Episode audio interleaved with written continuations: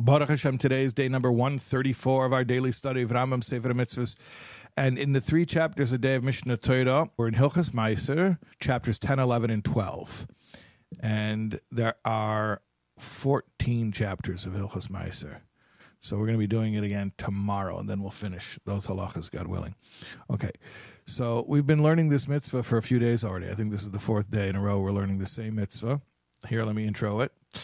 Um, positive commandment 127, the first tithe, Meiser Rishon. We give it to a Levi. We spoke about it yesterday. What to do if uh, you have Demai where you don't know if it was given or not. Uh, I want to share with you something interesting about Demai. And this is in today's Rambam, if you're learning three chapters a day of Mishneh Torah, specifically in chapter 12. I think I mentioned chapter today's chapters 10, 11, and 12. So in the beginning of chapter 12, it says something very interesting. Let's say it's Shabbos. Let's say this scenario takes place on Shabbos. And you procure fruits from someone who is generally not reputable um, someone we call an am haaretz, an ignoramus, is the loose translation. It literally means a person of the land. So the Rambam says, "Haloikech peris mimisha namon ala A person buys fruit from someone who's not reliable to take his own tithes. V'shochach la'asron. And then he forgot, meaning the purchaser forgot to remove his own miser to fix it. That's it's called fixing the the demai. So the purchaser buys from a uh, guy who is not reliable to take miser. So the purchaser should have removed uh, the miser himself. V'nichnas Shabbos, a yomtiv. But now it's Shabbos or it's yomtiv. She'eni yochel aser. And now he can't separate anymore. You don't separate on Shabbos. Remember that when we were learning Shabbos? Harezeh shoyale. What's the solution? Go ask him. Go ask him.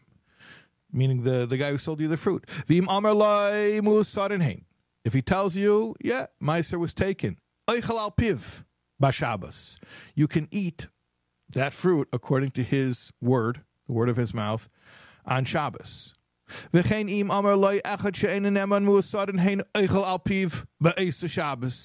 Also, if another person who you don't rely upon tells you that that fruit was already tithed. You could eat that fruit on Shabbos. You can rely on this person's word.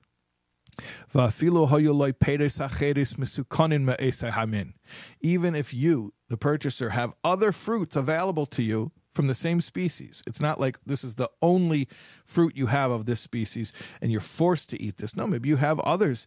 You could still, even if you have others, you could rely on the word of this normally unreliable person and eat that fruit that you got from him. Why can you rely on him? He's unreliable. Ah, because remember, when does this situation occur? It occurs on Shabbos. And it explains, Shabbos alame haaretz. Because the awe of Shabbos is upon the ignorant, unlettered folks. They wouldn't sin they wouldn't at least do this sin. They wouldn't lie on Shabbos. And Chassidus explains that it's not just psychologically that they take it seriously. Oh, don't lie on Shabbos. It's worse to lie on Shabbos than to lie on a Thursday. But there's something spiritual about it. That Shabbos has such a powerful energy that it influences that these people who are perhaps more coarse and rough become more refined and they won't lie on Shabbos consequently. It's a very inspiring thought.